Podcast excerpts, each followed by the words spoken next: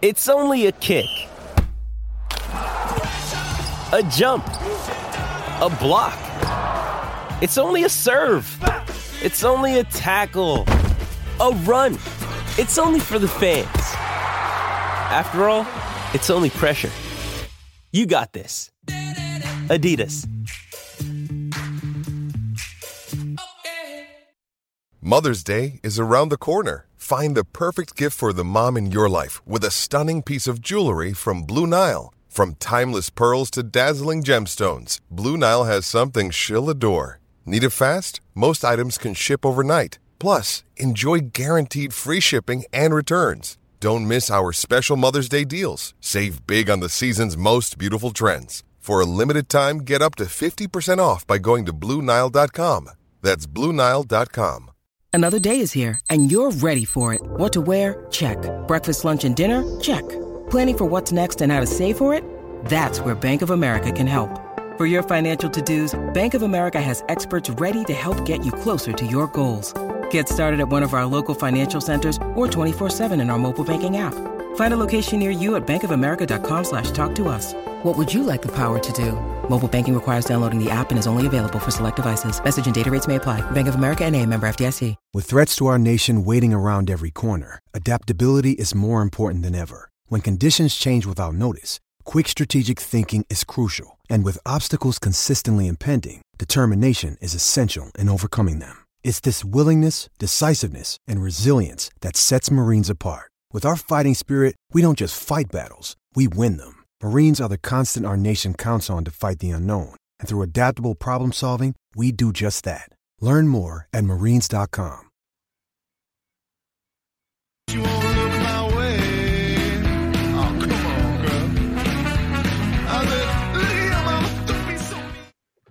Pittsburgh Steeler fans, it is time once again for another episode of the Steelers Hangover. And my friends, this is what you call a happy, happy, happy hangover. Remember the days on DVE when they used to on Fridays at three o'clock they'd sit, they'd play "I'm a happy boy, happy boy." Do you remember that, Tony? Shannon, you remember that? Oh yeah. No. Well, I got to tell you, today I am a happy boy, and I think there are a lot of us here. It feels good. Look, no matter what you think of how they won, whether you think they got lucky, it's a good feeling that that four game losing streak is over as the Pittsburgh Steelers are now two and four on the season. I know that doesn't mean the Steelers are going to the Super Bowl. That doesn't mean anything. It just means that they beat Tom Brady. They mm-hmm. won a game without TJ Watt. And not only that, they scored in the first quarter. That's all good. But hmm. for me, I got to tell you, one of the most favorite things of yesterday was the fact that Minkah Fitzpatrick's not there. No problem. Cam Sutton, Ahkello Witherspoon, they're not there. No problem. Levi Wallace isn't there. No problem. Hmm. TJ Watt, he's still not there. No problemo. You know, that's the big stuff. Pat Freiermuth was really needed yesterday. Wasn't there. Could not play. Kenny Pickett played maybe a little over two quarters. That's not a problem either. And here's the reason why. Because what does good baseball, what do good baseball teams? They've got a good bullpen. And the Steelers had a good bullpen yesterday. Mitch Tr- Trubisky was a good bullpen player. And just like we've seen in the past, well, Landry Jones used to come in and look good in relief of Ben. When he started the next week, not as great. It's the fact that when you come in, you give them a different look. Now, Shaq Barrett said, hey, there was not much of a change from Trubisky to Pickett. That's fine. But Trubisky did some things that he hasn't done. When we hear you say, you know, why didn't Trubisky do that from game one? Well, that's not the that's not the point. The point is when you need him, he came in and he helped out, helped that team get that win. Tony Defeo, hello, my friend. Hello, uh, Bryan. How are you? How, how are you, Shannon? We are doing groovy, and I can speak for Shannon for that. What was your knee jerk reda- re- redaction? What was your knee jerk reaction of that game yesterday? I mean, it just it never ceases to amaze me the NFL. I mean, uh, you read a column every week called "Bold Bizarre P- Predictions," and it was certainly a bizarre outcome that I wasn't expecting. I mean, uh, for for them to be down so many players, especially on defense, the whole basically the whole secondary, except for Terrell uh, Edmunds, and, and and find a way to win that game. The to play so well, the, the front seven uh, getting after Brady most of the afternoon, and the the the, uh, the secondary playing so well, and I, I just I, am shocked. I'm shocked that they won that game. I really am. I, I wasn't expecting it. That's that's my my knee jerk reaction was shock. Shannon White, describe your feeling during the last quarter of that game yesterday.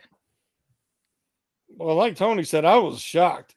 I was on record, you know, in our predictions that they were going to lose. They were going to lose badly. Tom Brady owns the Steelers, always has. You know, Fournette is is looks like Jim Brown reincarnated. Uh, every time he plays the Steelers, he just crushes them, runs over them, around them, and away from them. And then to throw in the fact they've never won a game without T.J. Watt, um, you know, the, uh, well, I think it was 0 and 8 and 1. I thought they had no shot. So pleasantly surprised. Uh, I've had a I've eaten a lot of crow today, and it's been delicious. Uh, I, I'm in, I'm really happy about that because, you know, your bold and uh, uh, prediction article. You know, if you'd have wrote what happened in yesterday's game, you know, everybody'd be like, "Oh, that's crazy stuff," because nobody's seen that coming. I, you know, you you could be a homer and say, "Hey, you know, I think they got a shot here," and but but with the way things were in that patchwork secondary, I just didn't see it. So, uh, watching Tr- Trubisky, you know, show, show such professionalism um, and preparedness. Uh, what a professional! I mean, to come in and and be able to, to lead them to victory there in that fourth quarter, it shows a lot. What we've talked about is not only was it a change for the defense, but he knew that he was nobody was looking over his shoulder. He was the only other quarterback dressed and active.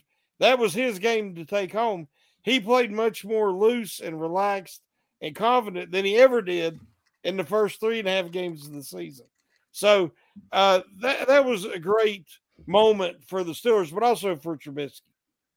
It really was, and Mitch deserved the all the accolades that he got yesterday, even today. You know, it's fantastic. There's not a quarterback controversy right now, as far as I'm concerned. If you think that, you know, I I respect that. I just don't really think. Remember, just remember this. Mitch Trubisky, I felt he was handcuffed a little bit yesterday, and they did not handcuff excuse me, not, I'm sorry, Kenny Pickett. I thought Kenny Pickett was mm-hmm. handcuffed a little bit more yesterday. They gave him, were giving him the rookie treatment in that game. And basically, against Buffalo, it tells me that, hey, we're behind a lot. Just throw it, see what happens, and throw it. I believe they almost felt like we're not winning this game. So let's see what we can put together to get us to next week. But the play calling is the only thing I'm going to complain about a little bit. And the reason I'm going to complain about that is the fact that, gosh, let Kenny be Kenny. All these runs, all these jet sweeps, they could hurt you, especially when you do that right at the beginning, excuse me, right before the end of the first half. And the problem you have when you do that, that three points could have showed up very big yesterday, especially if they get that two point conversion, allowing them allowing them that field goal at the end made me think same old Steelers guys. Where where was your head, Shannon, when that 54 yard field goal from Ryan Succop? Ryan Succop gets us every time. It, it feels like. um, I've had a, a beef with him for almost 10 years now. But when that went through, what were you thinking, Shannon? I was thinking, like you was talking about the play calling. You know, they come out plays are usually scripted, and Pickett was very effective. The offense was effective. They moved the ball down the field and they scored. and you was watching Kenny, and one thing about it, he's so decisive and quick with his decision making and accurate. Well, then after they got the lead, the rest of the first half, it was back to that predictable play calling, uh, short, quick passes, and ineffective running game. And they went away from what worked in the first series. So when they basically terrible clock management around the two minute warning, they give the ball back to the Buccaneers, get into field goal range. Um, I was what I was thinking was hope they're going to uh, take the handcuffs off of Kenny and let him throw the ball in the second half. But uh, you know, he would just right when he's tried to start doing that, you know, he gets knocked out, and uh, so they really couldn't handcuff Trubisky because you know he come in loose and ready to roll. So uh, it actually worked out in their favor. Tony, any quarterback controversy for you?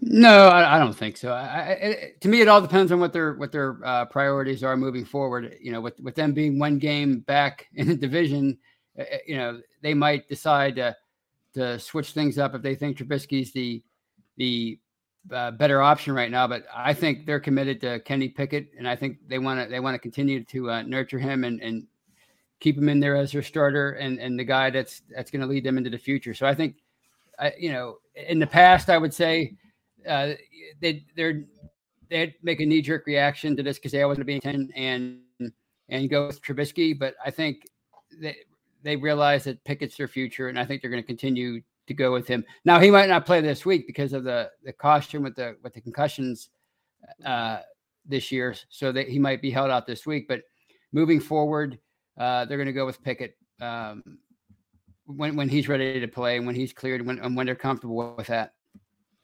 All right, so let's uh, get this from C No D.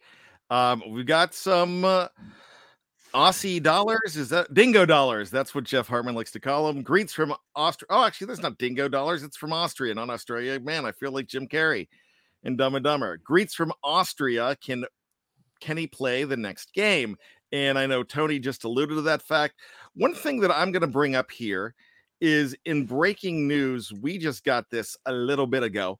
And uh, Chris Adamski of the Trib put out this tweet apropos of probably nothing. But for what it's worth, Kenny Pickett was in the Steelers' locker room today, smiling in good spirits and appearing unencumbered in any way. So uh, that's good news. Look, I'm, uh, I'm going to kind of go out on a limb here and say, I don't care. I do not care. When I say I don't care, if he sits because he needs to sit, that's perfectly fine with me. All I care about is the health of Kenny Pickett. I'm not concerned about anything else. That Tua thing a couple weeks back kind of got to me. And I read today where where uh, somebody put out that that could have been a fatal concussion those two close together. I know I got two concussions in 20 seconds. They they were one concussion, but I fell twice in about 20 to 30 seconds Ooh. back in West West Virginia in 2003 on an ice slick. And I just knocked my head. I got back up and I think I knocked it even harder. And I was absolutely a mess. And I was working in Enterprise Rent a Car at the time. I was the only one there, and I had to go pick people up because you know, hey, we pick you up. So this woman came in. This woman came in and she was a nurse. And I said, I'm not supposed to do this, but can you drive me across the street before we do the contract here? And uh, she said, Yeah, you need to go home. Actually, you need to go to the hospital. And that's what, what I ended up doing. I, I rented six cars, called my boss. He said, Close up the office. You're fine. And that's what I did because I was in complete disarray. Um, so I know what it feels to be knocked out like that. And you know, I think going into the Miami game, into Miami with the same problem that Miami faced and botched it possibly, I I could not see them actually playing him, but I am going to go ahead and wait until I hear from the doctors. I think they're going to be cautious on this. Remember, Mike Tomlin is the same guy that told a completely healthy Ryan mm-hmm. Clark hey, we're going to Denver. You've got sickle cell anemia. You're not playing mm-hmm. because I could care less about the game and I care more about losing a fine young man. And that's all I care about. And I remember when that happened, and I was really impressed with Mike Tomlin on that. So I I could honest, honestly say I think that's that's probably going to be in great consideration just the well-being of Kenny Pickett, and that's all you need to know there. Tony Shannon, I'll start with Tony. Any thoughts on that? I, t- I completely agree. Uh, Mike Tomlin has said multiple times in situations, "Don't play, so I'm not going to let you play." And so I think you know if if there's any doubt at all about Kenny Pickett's health going into Miami, he's not going to play. And why why risk it? Why risk it when you have a veteran like like Mitch Trubisky? You signed him for you signed him to be uh, the starter going in. Then then you drafted Pickett, and and, and now you have Trubisky as as a uh, as a proven a veteran uh, starter in the league as your backup. Why why risk it for one week if you don't have to? Shannon, if Kenny Pickett does not play, if he is announced as not going to be playing this game on Sunday night in Miami, that will tell you everything you need to know, right? Oh yeah, that with what we've seen, I think we're going to start seeing uh, even longer uh, safeguards with concussions. With you know, you seen Brate yesterday, Cameron Brate for the uh, the Buccaneers. You know, get hit, and he'd been out. It's already set out a week with a concussion. So we're all sitting there trying to figure out did he get another concussion or or what happened? And they said it was a neck sprain in the interview today. So, um, but for some reason, these guys that are getting concussions, they're, they don't seem to be as frequent. But when they get them, they're getting them the second one quicker. It seems like it's happening faster, which we know it it can happen. And uh, a lot of times they recommend a month of inactivity before you you come back. So I think we're going to start seeing more uh, caution on the in these situations. And when you've got a, a young man uh, that you feel has potentially the potential to be a franchise quarterback, uh, I think they should set him uh, for. I'm sure he'll want to play. You know, all athletes, competitors do, but for his own well being and the the his value to the franchise, I think that they should set him uh, minimum a week, maybe longer, and to make sure because he does not need to get that second concussion this year if at all possible, and you know play uh, Trubisky and, and activate Rudolph because you have a, a, a second quarterback with experience, and and protect your investment. One of my favorite players, young players on this team, is Pat Freiermuth. If I don't see him until after the bye, I'm Mhm. perfectly content with that. Yep. Just to be careful because three concussions and he's in his second year. This is the beginning of his second year, basically. And that makes me think it's more got to be more than three concussions. Mhm. How many undiagnosed concussions have guys gone through? Mhm. How many has he gotten in college? Did he did he get some in college? Did he get some in high school? I know all of you guys, I'm sure, and a lot of people, guys, girls, played backyard football with no helmets, Right. Mhm. especially if you grew up like me in the 80s. You know, we were playing backyard football all the time. Back when nobody took it as seriously. And I remember just knocking my head on the Mhm. ground and having that weird feeling for the next couple of days and had that a lot. And I also got, all right, I got a concussion in a very weird way um, in 1994.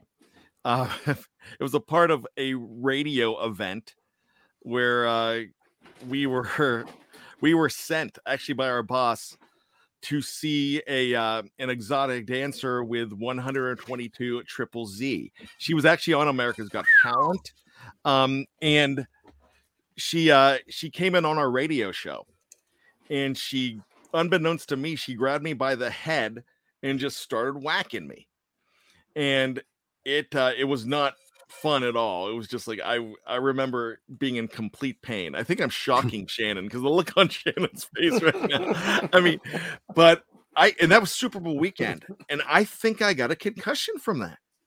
I actually did. It was the most. uh, It was the weirdest thing. It was the I mean, the most ridiculous way to say you got a concussion, but yeah, I did. Why am I bringing up that story to sound cool? No, it's a completely geeky story because I was actually I'm like, this is just not right. That much silicon whacking me in the head is not right, and and Mm. so I mean, can, can you see that on the injury report? Bad Yeah. concussion due to due to silicon implants. Um, but it's ridiculous. Eh, Sorry, I had to bring it up. Um, this is supposed to be a family show, so I'm going to get back to it. And what's what brings a family better together better than talking about how much everybody hates Tom Brady? Let me ask you this, guys. On a what was uh, sure I know beating the Buccaneers or beating any team in that situation when you were one and four, and the way they did it with the chips down and chips on their shoulder, it, it felt it felt great just that they won.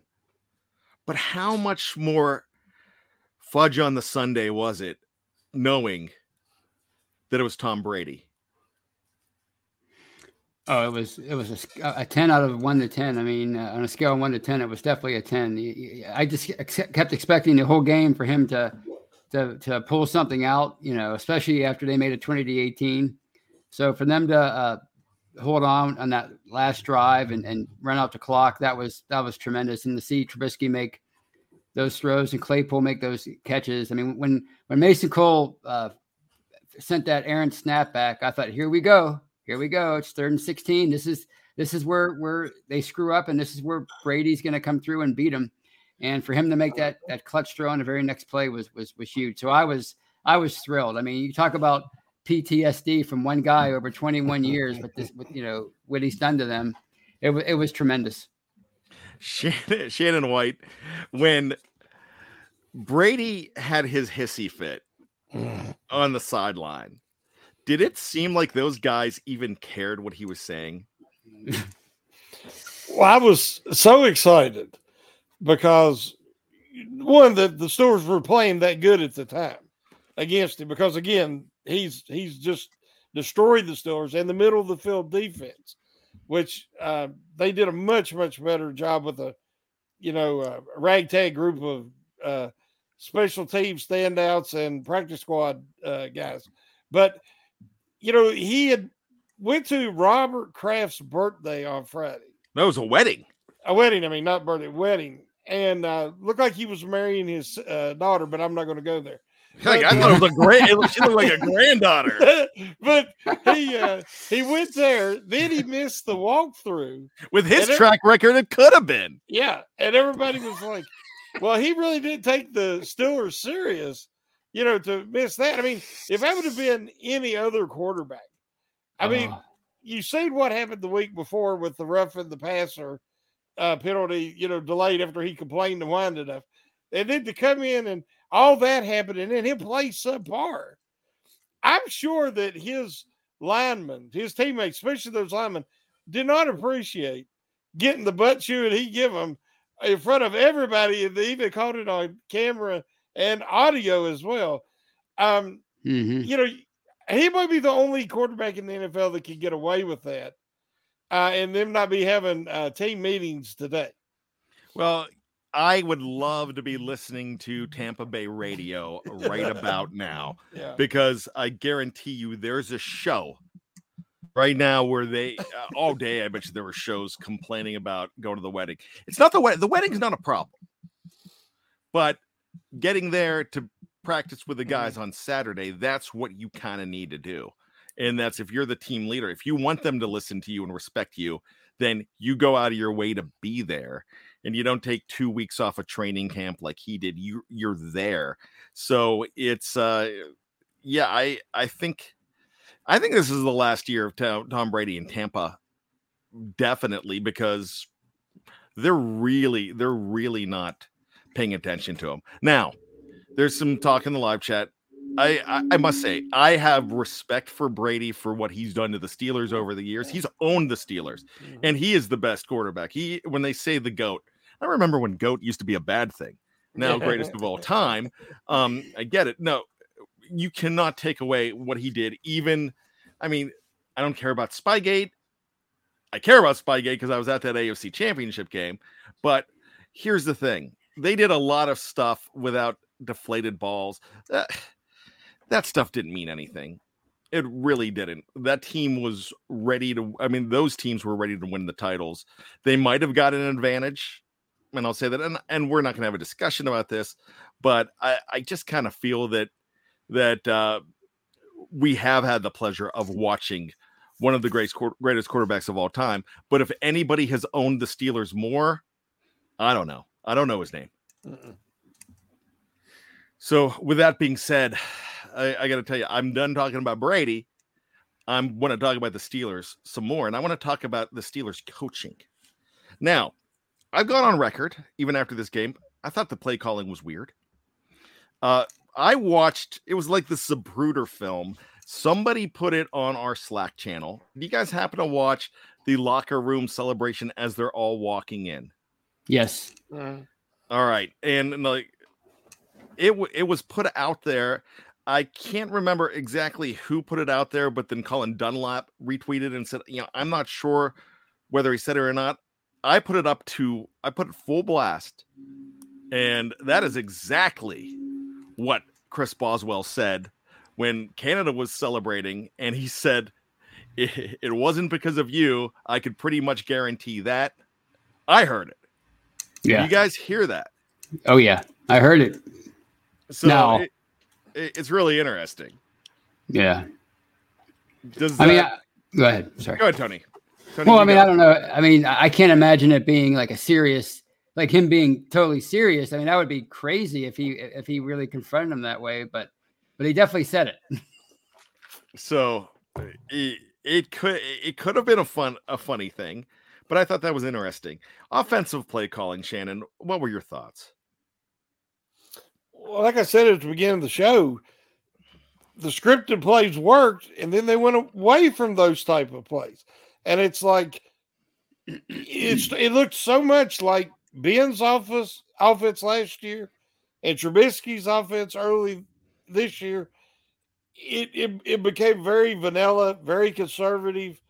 Uh, all the passes, you know, they were pressing the receivers, and everybody's going to continue to press these guys. Um, that concerns me because last week they asked Canada, what can they do with Calvin Austin in the third? And he's like, well, they're trying to figure out a way to utilize him. They need somebody with speed to stretch the field. Um, we we think Pickens can do it, but they're not using utilizing him in that way uh, regularly, consistently. But we know Austin can run away from people. And if nothing more, they're going to have to, you know, pay attention to him and keep, and keep some coverage deep because he can run away. Um, saying that he didn't know what he's going to do with Austin, you know, when you got all these sweeps and reverses and, uh, you know, all these plays that Austin can be utilized in, that concerns me. Because once they got the lead with Pickett, it was like that they didn't really utilize him and, he started playing conservative and looked a lot like Trubisky. That to me screams offensive coordinator that that's part of the game plan. And if that's the case, that's very concerning. For me, I- I hate the rookie treatment, and we saw this. We saw this with Ben Roethlisberger. You know, we really did.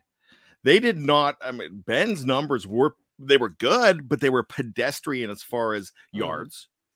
He was uh, he did complete a high percentage of his passes, but they had they had a uh, first class defense, and they had an offensive line that was really darn good and they had not only Jerome Bettis but Duce Staley, and uh, they had Willie Parker that hardly got any snaps until the last two games of that season. They they had they had a lot of talent on that entire team. So, but I, feel like they're and that wasn't a Mike Tomlin run team, but it seems like they're looking at the rookie playbook and they're going page by page on how to mm-hmm. treat a rookie. And I'm kind of the guy that says, just you know, let them go. Especially if you're a two and four. Mm-hmm. Let him go. Take any handcuffs, take the reins off him. Let him play football. Tony, thoughts? I, well, I absolutely. And we talked about this on last week's show. I mean, he, he came into the league as considered to be the most NFL ready quarterback. So why don't why don't why don't you just uh, treat him that way? Uh, trust trust him more. Give him more to give him more to do. Uh, see see how much he can handle, and then if, if he can handle it, then you back off. But don't go into it and assuming that that well he's a rookie, he can't handle all this. We're gonna we're gonna play it safe. I mean that was one of the criticisms of Randy Fichtner three years ago with with Kenny or I'm sorry with Mason Rudolph that they weren't letting him uh they weren't letting him do anything. It was you know two yards and you know behind the line of scrimmage every every other pass. So this is your future. Let him let him uh, take more chances. You know, like Shannon said, they're pressing. Well, isn't one of the ways to, to beat a press is to, to try to throw more go routes to try to get these guys to back off. You certainly have that in, in George Pickens. He is that kind of receiver. He's a deep threat. So uh, I'd say, you know, quit quit living in your fears. You keep you keep preaching you don't live in, in your fears. Well, stop living in your fears. Let this guy uh, take more chances.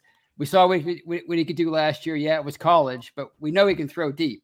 So let him throw deep. I don't think we see one deep pass yesterday. I think they were trying a deep pass when, when he got hurt to, to Diontae Johnson, but I'm not even sure if that was a deep pass because it was disrupted um, by the hit. So let, let him take more chances. Let him be bolder. He certainly has, or is that more bold? I don't know what the word is, but let him let him. He certainly has the confidence for it. He has the, he has the brass to do it. So so let him do it. All right. Let's talk about the defensive game plan. Gentlemen, I don't think that I have ever seen a better defensive game plan from the Pittsburgh Steelers with, well, I'll say, you know, 2005, the playoffs against Peyton Manning and the Juggernaut Colts was an awesome game plan. And I remember I, I talked to Verron Haynes about that and I know he's not on defense, but I said, "What was the what was the difference in this game? What did you guys know that you didn't?" And he said, "We knew that we can confuse Peyton Manning. If we changed the play on defense, and we did, we changed our formation and our play right before he was about to snap, and it befuddled him a little bit. And that's one of the greatest quarterbacks of all time, right there. So what they did yesterday with I have never. I, there's has there been another instance that you guys remember in the entire NFL when that many starting defensive backs were out? You had No. one true starting defensive back in in Terrell Edmunds and played an amazing game yesterday. By the way, He did. fantastic from TE. But guys, I, I don't remember anything. You lose Minkah and you lose your top three corners. That's why I went and changed my pick Yeah. and and Dave Schofield said, I'm changing my pick. And he said, uh, I said, you know what, I'm going to too. If you look at my picks, I had 23 20 Steelers, but I went and changed it on Bold and Bizarre Prediction. So I'm not counting 23 20 because I changed it. So I should not get credit for that because that was really close to what the score was. That's what I thought on Thursday, but I might do that again just because uh, Dave said maybe we should do that. But there was no way that team should have won that game with that kind of defense. And Brian Flores, Teryl Austin, Mike Tomlin, you know, Jerry Olsavsky, guys like that, they put on a show yesterday. And what they did to get that going was absolutely amazing. Hats off. That's coaching. yeah. That's that's not guys stepping up. Sure, they have they have to step up. The guys still have to play. But those coaches put them in position to play yesterday, and I will give them absolute credit. So I got to tell you, I feel really good about that.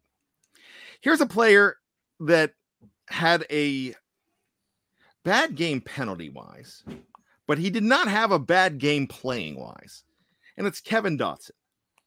And I want to talk about Kevin Dotson. He he got on the losers list today. He uh, I just listened before we came on the show, talking to reporters. He was like, "Hey, I had a pretty good game, but I had three play three penalties. I didn't mean to have those penalties. They happened. But you never write anything good. So why should I listen to anything you guys say?" and he said that. And I don't have a I don't have a problem with him saying that. I mean, I I understand that. I don't have a problem with with Kevin Dotson for saying the next thing. And I didn't see this. I read about this. He claims to have gotten death threats because of the three penalties. Come on. Are we doing that? A Yes. 1 in 4 team we're do- we're giving death threats to a player? I mean, I got a death threat on BTSC for the Michael Vick thing for suggesting that they might sign him. Jeff Jeff did change my title though. I will say that.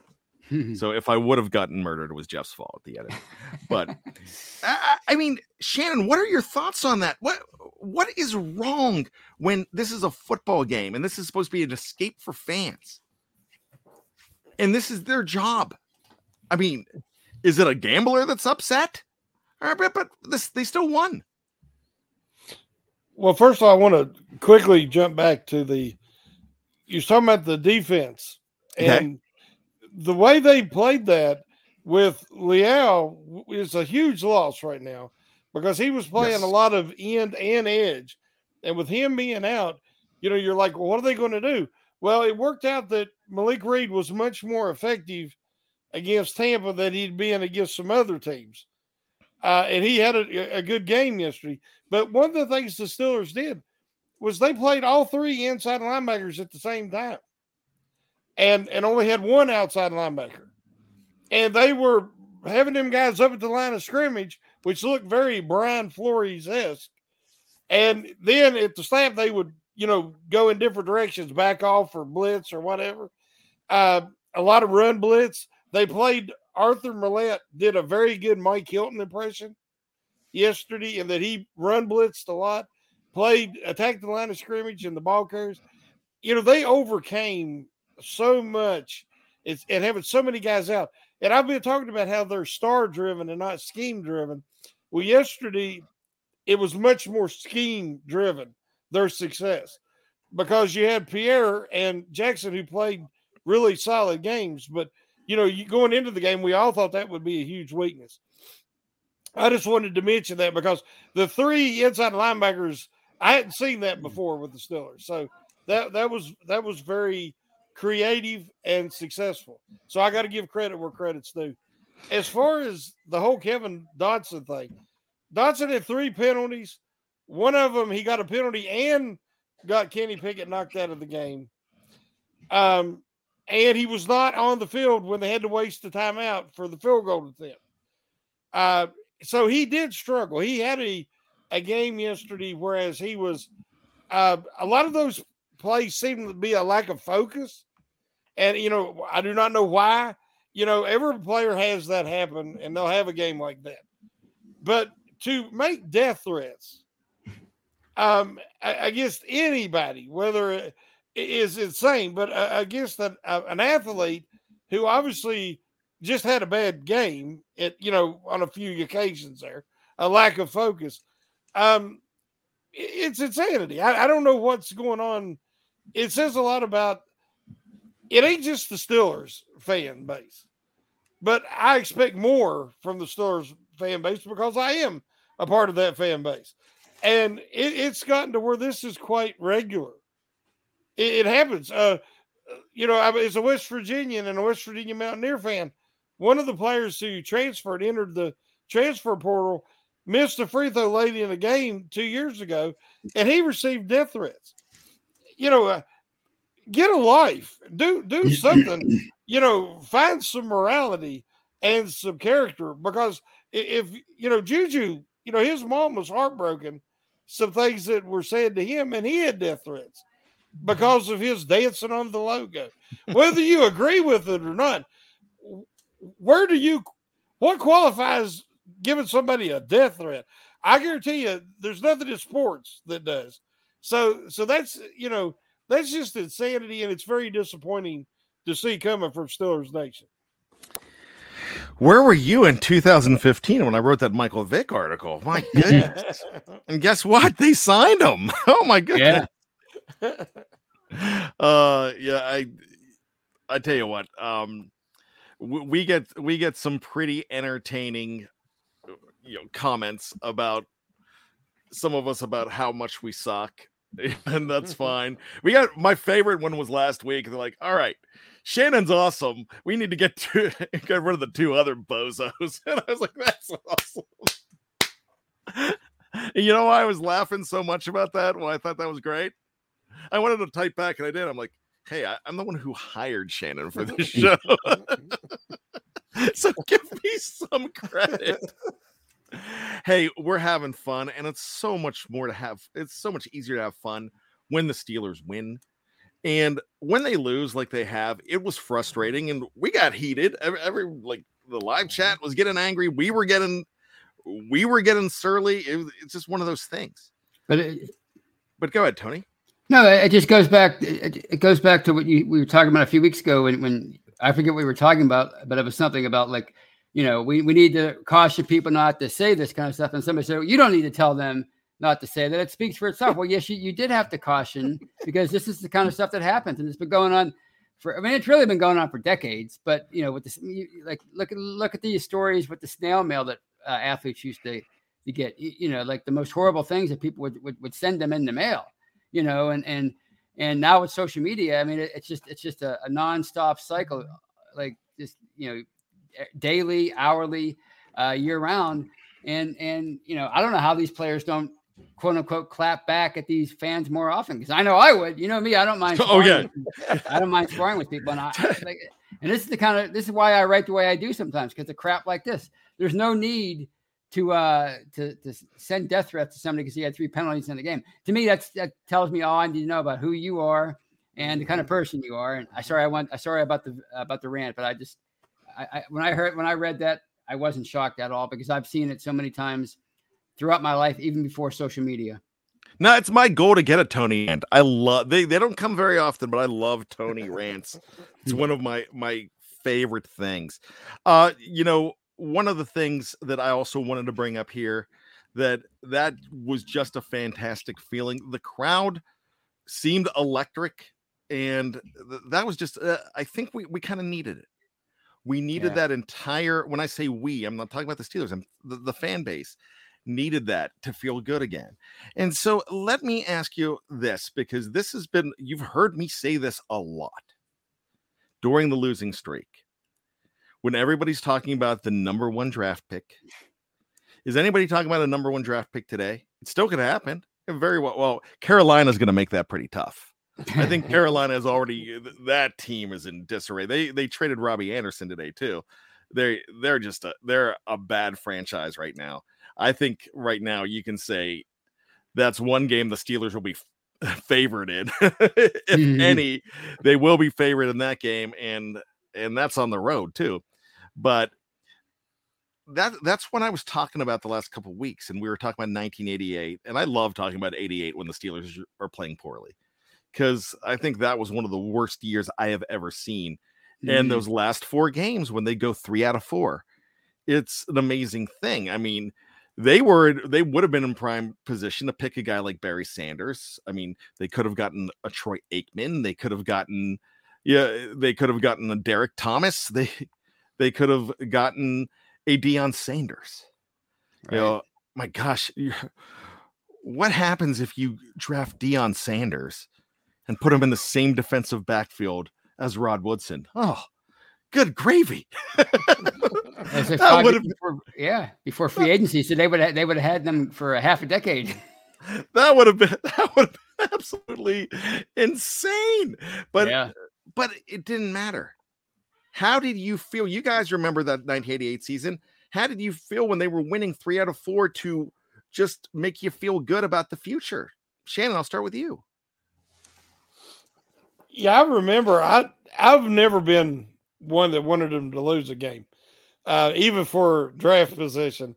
So back then, I thought, well, this bodes well for the next year because you know they're showing some signs of life and and that they're still willing to fight when there's nothing really to fight for other than pride in their job. So uh, yeah, I remember feeling positive about that.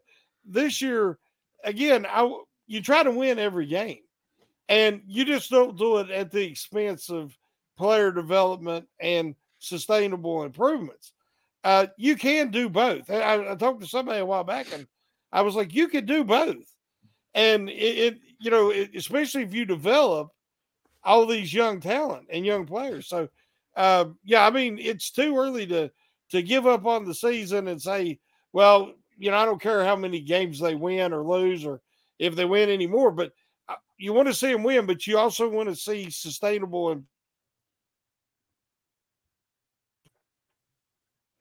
and that's something that that Shannon's been talking about all along too, watching them improve. And I challenged Shannon a couple weeks ago by saying I agree with that completely, but why can't they win and improve for the mm-hmm. future?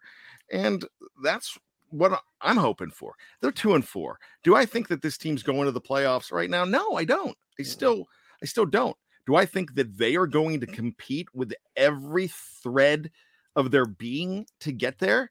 When you have a guy like Arthur Maulet on the team, you, you damn well better believe it. That guy's one of my players right now because he's showing the heart of this team. James Daniels is showing the heart of this team. Let me talk about another guy that's showing the heart of this team. And it's a guy that a lot of people have been down on. And I said last week, I'm like, why are we down on this guy? Because it's almost past performance that is the reason that we're down on this guy. But Chase Claypool was showing signs of fighting last week against Buffalo and going seven for seven this week, making the catches that he did.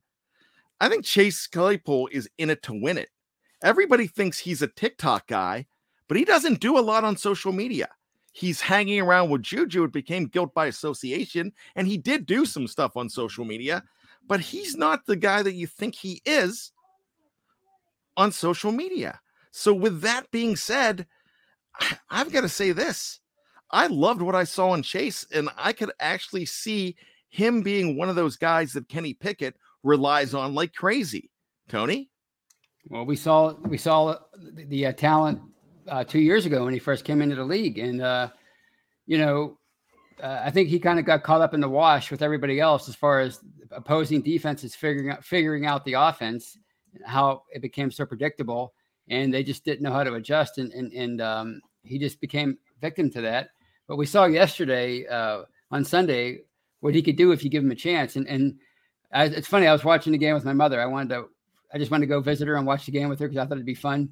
And right before he just had all those crazy catches, she said to me, Chase Claypool's been pretty good for them, hasn't he? I said, No, no, not since his rookie year. He hasn't been good at all. And then he just went off. So it was it was incredible to see. I, I don't know where it's been since his rookie year, other than I think he just, you know, fell in with the with the rest of the struggles with the offense and and and, and didn't know how to climb out of it. But uh, thankfully for him, uh, you know, he kept fighting. We saw it last week with the hard runs he made after catch, and and uh, you know he, he, really showed up for them yesterday, and, and, I hope that bodes well for the future, and I hope it shows Canada and and and these quarterbacks that he could be a valuable weapon if you give him a chance.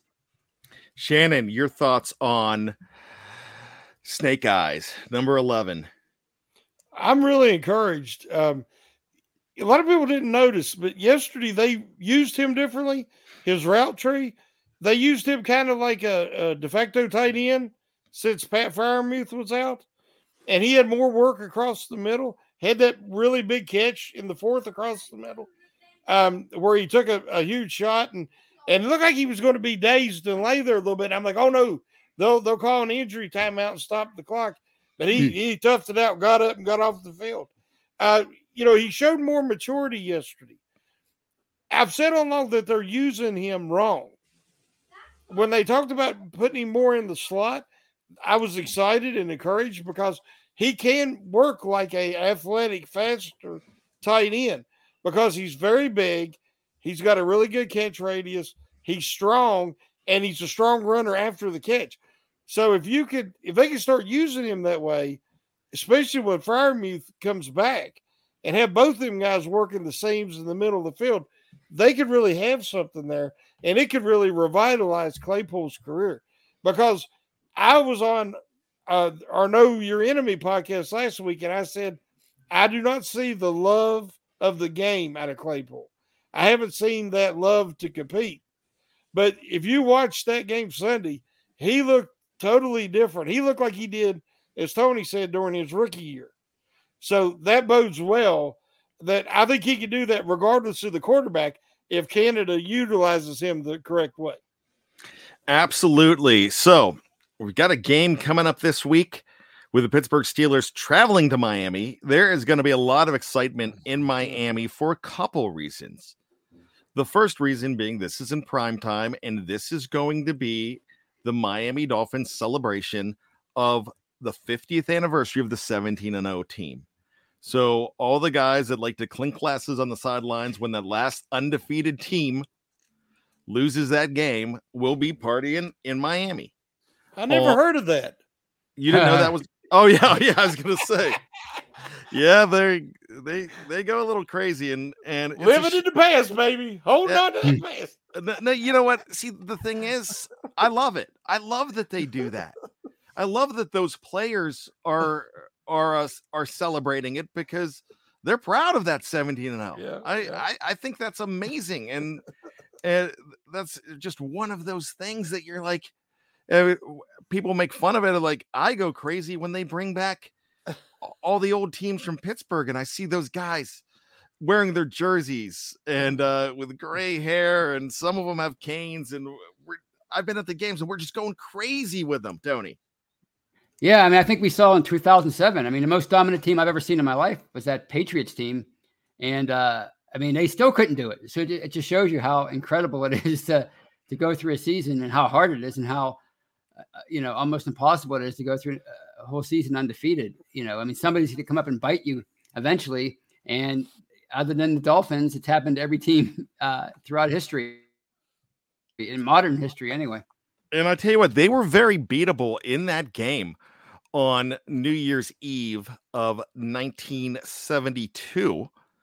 And that was very uh that was a very rough day in Pittsburgh sports history because that's the day that we lost Roberto Clemente and the Steelers lost at home in the AFC championship game to the Dolphins, but they made a lot of mistakes. The Steelers made a lot of mistakes and they only lost, I believe it was 24 to 7 or 21 to 17 Mhm. and they uh they did a lot of things where they could have won that game so it it would i mean but that's they only won the super bowl 14 to 7 but that team found ways to win i'd love to uh not give them the the great celebration this week but we can't make fun of it because when the steelers play the the raiders on christmas eve that's going to be the day after the 50th anniversary of Franco, and we're going to be celebrating Franco, and Franco's going to be there, and people are going to be going nuts. So can't say anything about that. I just hope uh, the Steelers give them a loss that week. That'd be amazing. The other thing that's going to be happening this week, and this is a tweet that just came out at 516, so mm, almost a half an hour ago. Cameron Wolfe wrote this. Tua Tagovailoa yeah, I actually got it. I don't get that very often. We'll go through practice this week as the starter. Dolphins head coach Mike McDaniel confirms, assuming all goes well this week, Tua is expected to start Sunday night versus the Steelers. He had been out since suffering a concussion in week four against the Bengals. We talked about that earlier. You know, I hope he plays. I hope he's good enough to play. I hope he's ready to play. I hope if he's not ready to play, that they don't play him. I uh, I would rather see somebody else in there than a guy risking his career. I know there's a some people that might hope that he plays because he might be groggy coming off the concussion now. I mean, that, that's not what this is about. Um, I want him to come back and come back at full strength if he plays, and let's beat him at full strength. Thoughts of Tua, Tony? Does he change the game? Oh, absolutely. We saw how dominant they were, how dynamic they were on offense uh, before he got hurt. I mean, they looked like you know they were going to have a special season, and they still may. But obviously, without him in the lineup the last few weeks, they've been a totally different team, a totally different offense. So, you know, when you get him back in there, he's so dynamic. The uh, Tyreek Hill is Tyreek Hill. We know what he can do. So, and they have uh, Waddle as a receiver uh, to to pair with uh, uh, Hill. So, it, it's it's going to be a potent offense with him in there. So, it definitely changes everything. So, your thoughts on Tua before we get to the fact that this is also the Brian Flores revenge game, as the CUDA 70 reminds me. Shannon White. Yeah, I was, you know, looking at that murders row, uh, the four games in a row against top teams, I was like, well, maybe they won't have to face Tua, but uh, because he makes a huge difference, he he allows them to uh, fully utilize Hill and Waddle and. Um, but one thing I will say is we have to be encouraged that the Steelers went from having you know the three uh, cornerbacks uh, to now maybe having five quarterbacks when you could you know can use Jackson and Pierre as well. So that might help them match up moving forward. So even with all the injuries, there could be a silver lining there. Absolutely, there could be. So, guys, let's get ready to wrap this whole thing up. I think this has been a fun show. I don't think I missed anything. There was a lot of subplots in this game, a lot of great stuff to talk about. We didn't even talk about the performance of the inside linebackers. I thought Devin Bush had a, a phenomenal game. Mm-hmm. I thought Myles Jack was very good. You know, a lot of people were down on Spillane, but Spillane was playing out of position. He was asked to be a a C in a cor- a slot corner at times, as Mhm. Mike Tomlin said. I, I really that was just a fun game. My last question to you guys is: Can this feeling continue? Tony, Oh, sure. I mean, uh, you know, uh, if you get a defensive performance like that out of them every week, I mean, that's that's the way they want to play. Uh, that's way they want to play coming in, in into the uh, season. And you know, the the question is, can they continue to to to get better on offense? So yeah, it's, it's a feeling that that can continue if they can do what they did on Sunday with that with that makeshift defense, you know, beating Tom Brady, then anything's possible. Um, it's just going to depend on on, uh, on on Mike Tomlin keeping them invested, and I, I think that's not, I don't think that's going to be an issue at all. Shannon Damontae Kazee is off of suspension Uh-huh. and he is off of the IR. He has a potential to be back this week. Do you think that's something that the Steelers could really benefit from? And do you feel like the Steelers are going to keep this party going? Kazee would be a huge addition. They wanted to do the three safety sets, you know, and they would have done it last game, but they had to do the three inside linebacker sets because you know they were shorthanded in other positions. But with Kazee coming back, uh, well, actually getting to play for the first time in the regular season for the Steelers, that will give them because he can play the slot too. So that will give them because Edwards plays like a smaller inside linebacker, and then we know Fitzpatrick is the ball hawk. Well, now you look like you might go five deep in the secondary. So anytime you have young players that and and showing ability to run some new schemes because of this added depth, that's exciting for any rebuilding team.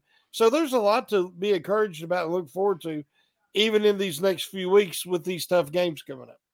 All right, a new feature on the show, and I've been meaning to do this for weeks, but I couldn't because they didn't win. Player of the week, Tony. Who is your Steeler, your black and gold man of steel of the week? Well, I'm going to have to go with Chase Claypool. He's he started. Uh, he's he's he's been on the receiving end of, so much flack over the last couple of years, and and uh, people wanted him traded, and they still might want him to be traded, but he, he just he those those catches he made on that last drive, especially, were so vital. Especially that last one on was it third and eleven, that one near the sideline. That was that was so clutch, and that might have been the the play of the year for them so far. So, uh, as far as them rem- remaining relevant, so to me, it's Chase. All right, you know that was my number one, so I'm going to go to my number two on that. Shannon White, who's yours? Yeah, I liked Claypool as well. He finished the game, but Larry Ogunjobi mm-hmm. began the game. He set the tone on defense. He dominated. He penetrated the backfield, caused utter chaos.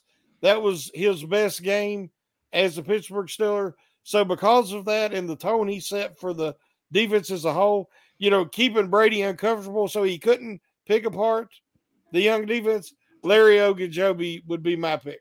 All right, damn it, Shannon. That was my number two. That was my next guy. But I, I've got plenty. I could also give honorable mention to Mitch Trubisky. I've got to give him a shout out. But my guy this week, my man of steel of the week, is going to be none other than number 34, Fadarius Edmunds. Mm. Terrell Edmunds, man, I wish he was a number two pick. I, I, I wish he was a, because he would get he would be appreciated so much more. I think this man needs another contract in Pittsburgh. I think he's a perfect Robin to Minkah Fitzpatrick, but when Batman's not in the game, TE was mm-hmm. Batman yesterday for those young receivers. There were a lot of Wards. There were a lot of Dick Graysons yesterday, a lot of Robins underneath the new Batman for that game for week six. Terrell Edmunds, great job, Fedarius. I, I love it. Man, I, I could give so many other people. Ellis Smith gives Mike Tomlin as his pick. I could say that. Yeah, People. I mean, there's so many. I mean, we could go down the line. There's a lot of people that you can go ahead. You can give Cam Hayward one. You could give Devin Bush a man of Yeah. steel of the week. There's a lot of people. I mean, I could even give a vote to James Pierre and Malik Reed. How excited was Malik Reed? Mhm.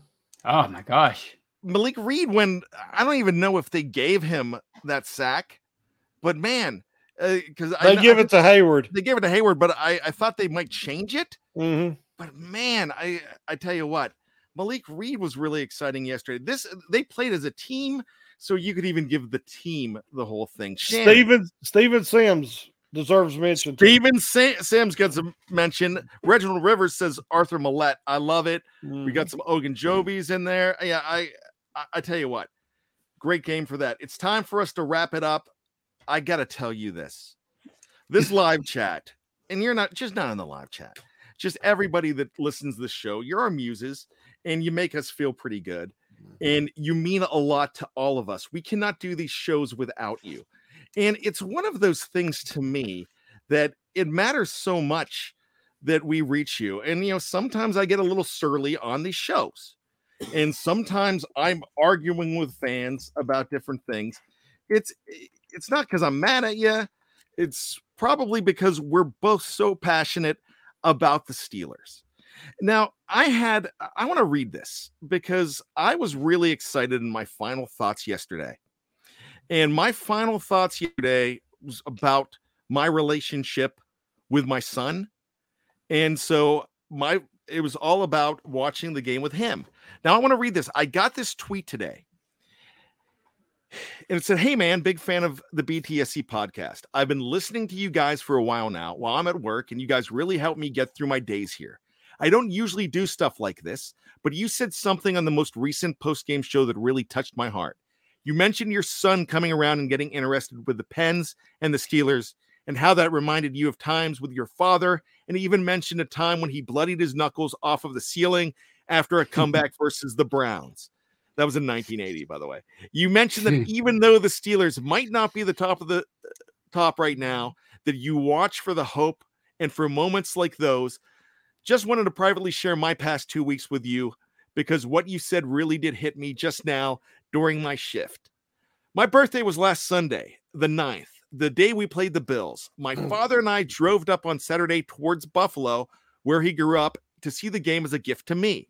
When we woke up on Sunday, the first thing we heard was that my grandfather, his father, had la- lost his battle with cancer. Mm. Completely ruined the vibe for the day, but we decided he would likely haunt us if we didn't attend the game, so we did. Well, you know how that game went. It felt like a freaking gut punch seeing our favorite team go lay an egg like that after the news we had heard that morning. The drive home was rough and emotional, and we were pretty low. Fast forward to this week, and my family has got me tickets to the game versus the Bucs. They knew I despised Brady and wanted to at least catch a game in person before he hangs it up. I took my father with me. We had no expectations, but our goal was to give it all from the stands and really give our energy. As you know, the Steelers won and not just won, but beat Brady, all caps, by the way. Those moments are the ones we are fans for. We don't always take the losses as well as players do, but man, that means we always take the wins and the highs just as strongly. And I got another awesome memory with my father after just a week of sadness in a season of what seemed to be relatively no hope until now, just like you got that moment yesterday with your son. I know this was a long read. I hope it makes you smile. Go Steelers. So that came from No IE. I'm not sure if I'm pronouncing that right, but I got to tell you, um, I've got tears in my eyes right now reading it. And that's what it's all about for me. It's about being with my family, being with traditions, loving a team, and that escape from reality watching the Steelers. When they lose, sometimes we take it personally, but so do those players. And I got to tell you, knowing that I could watch that game with my boy, and now that I know that he's interested in the Penguins, we're going to try to go to a game. and do stuff like that. And it feels really good because the reason I'm a Steeler fan is because of my dad. And that's we watch those games together.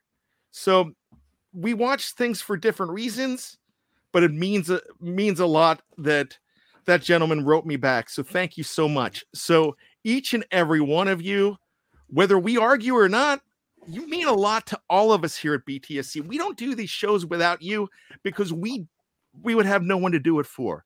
So thank you. God bless you. And keep being Steeler fans, whether they end up going to the playoffs and winning it all or end up 2 and 15 at the end of the season. You're not going away and you know it. But you're st- always going to care. So this is this is fantastic. Thank you so much. And I got to say this, just when you think you've got all the answers, Tony Defeo, We keep changing the questions. Shannon White, do your best Ric Flair for me, my friend. Woo! Woo, indeed. We love you. You can see my son fist in the background. Ah, he's, he's saying hello. Oh my God, I'm starstruck.